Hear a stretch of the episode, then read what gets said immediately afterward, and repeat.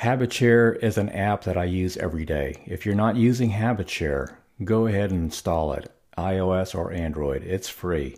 It's one of my go to favorite apps that I use to create and track habits each day that you just read on your phone on HabitShare that basically say your self talk statements. And what that's going to do is that's going to train the positive voice inside your head, the neutral voice inside your head, and you're going to be feeding the positive and the neutral and starving the negative, which is what we want to try to do. Full disclosure HabitShare is not a financial supporter of this podcast, but it's a great app that I use daily, and I just want to share it with you. Now, on to today's episode.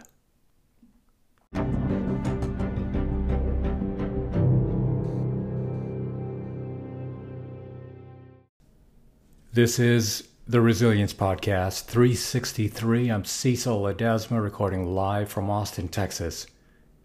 It is so beautiful here. It's Sunday, June 12th.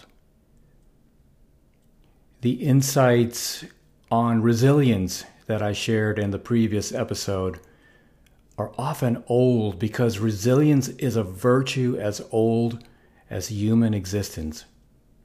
Since the beginning of recorded history, people have recognized it as essential to human flourishing.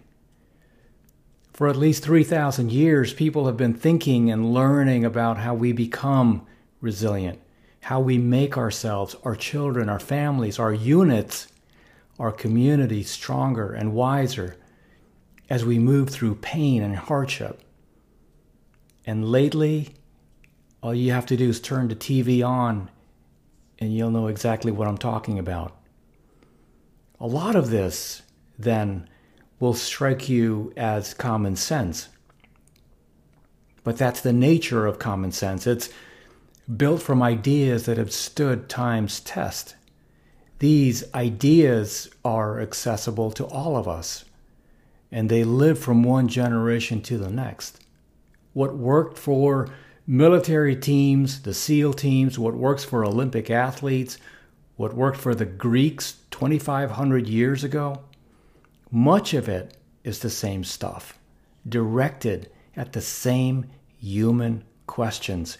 How do you focus your mind, control your stress, and excel under pressure? How do you work through fear and build courage? How do you overcome defeat and rise above obstacles? How do you adapt to adversity?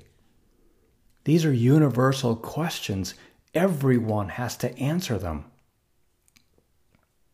We answer them with practical wisdom, and the wisdom surrounds us. It is embedded in our language, our art, our literature, our philosophy, our history, our religion.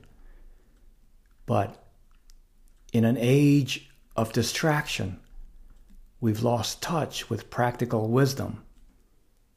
Our wealth of common sense fails to become common practice. For this generation and the next, I have to remind ourselves and teach our children that human beings can turn hardship into wisdom because we are born with a capacity for resilience. And we can make ourselves more resilient through practice. To be resilient, to build a full and meaningful life of strength, wisdom, and joy is not easy, but it's not complicated. And we can all do it. To get there, it's not enough to want to be resilient or to think about being resilient. We have to choose to live a resilient life. When we're struggling, we don't need a book in our hands. We need the right words in our minds. When things are tough, a mantra does more good than a manifesto. When we're struggling, it feels very personal, like the pain I'm experiencing was customized exclusively just for me. So, how in the world can anyone understand what I'm going through? Heck, I get it. However, when we acknowledge our common humanity. We remember that feelings of inadequacy and disappointment are shared by all. This is what distinguishes self compassion from self pity. Whereas self pity says, poor me, self compassion remembers that everyone suffers. And it offers comfort because everyone is human. The pain I feel in difficult times is the same pain you feel in difficult times. The triggers are different, the circumstances are different, the degree of pain is different, but the process is the same. What if we slowed down and appreciated our sameness? Appreciated the fact that we're all in this together.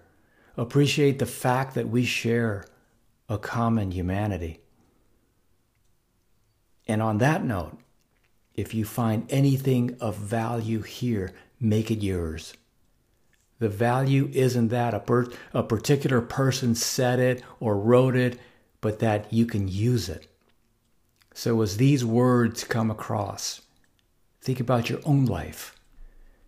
The point, after all, is not just to hear, the point is to listen in a way that leads to better thinking and to think in a way that leads to taking action that leads to better living. We all need resilience to live a fulfilling life, to be more prepared to take on challenges, to develop our talents, skills, and abilities so that you can live with more purpose, on purpose, with intention, and more joy. I look forward to walking with you on this path. I'm ready. Remember that we can do hard things. From the Resilience Podcast, thanks so much for listening. See you real soon.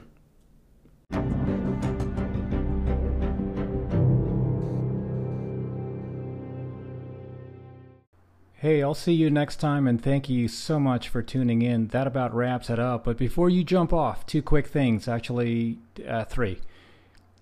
One, I've always wanted to author the conversation on resilience and mental health because, as a very proud Navy father, these topics affect me personally.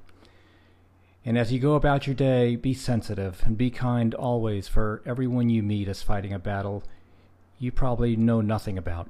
Your life is a gift and it's precious to me. And thank you so much for being a part of this community. And I'm not quite sure how you landed on this podcast. It doesn't matter to me. The fact that we're all in this together and that we can have a conversation is amazing. I feel very honored to be in your ears right now and that you spend a portion of your morning, noon, or night with me. And whether this is the first podcast you've listened to or you've been a loyal listener, I just want to say thank you. And last, please, I would be honored if you checked out my website at cecilledesma.com. You can connect with me on LinkedIn. You can follow me on Twitter at Cecil Ledesma. Peace.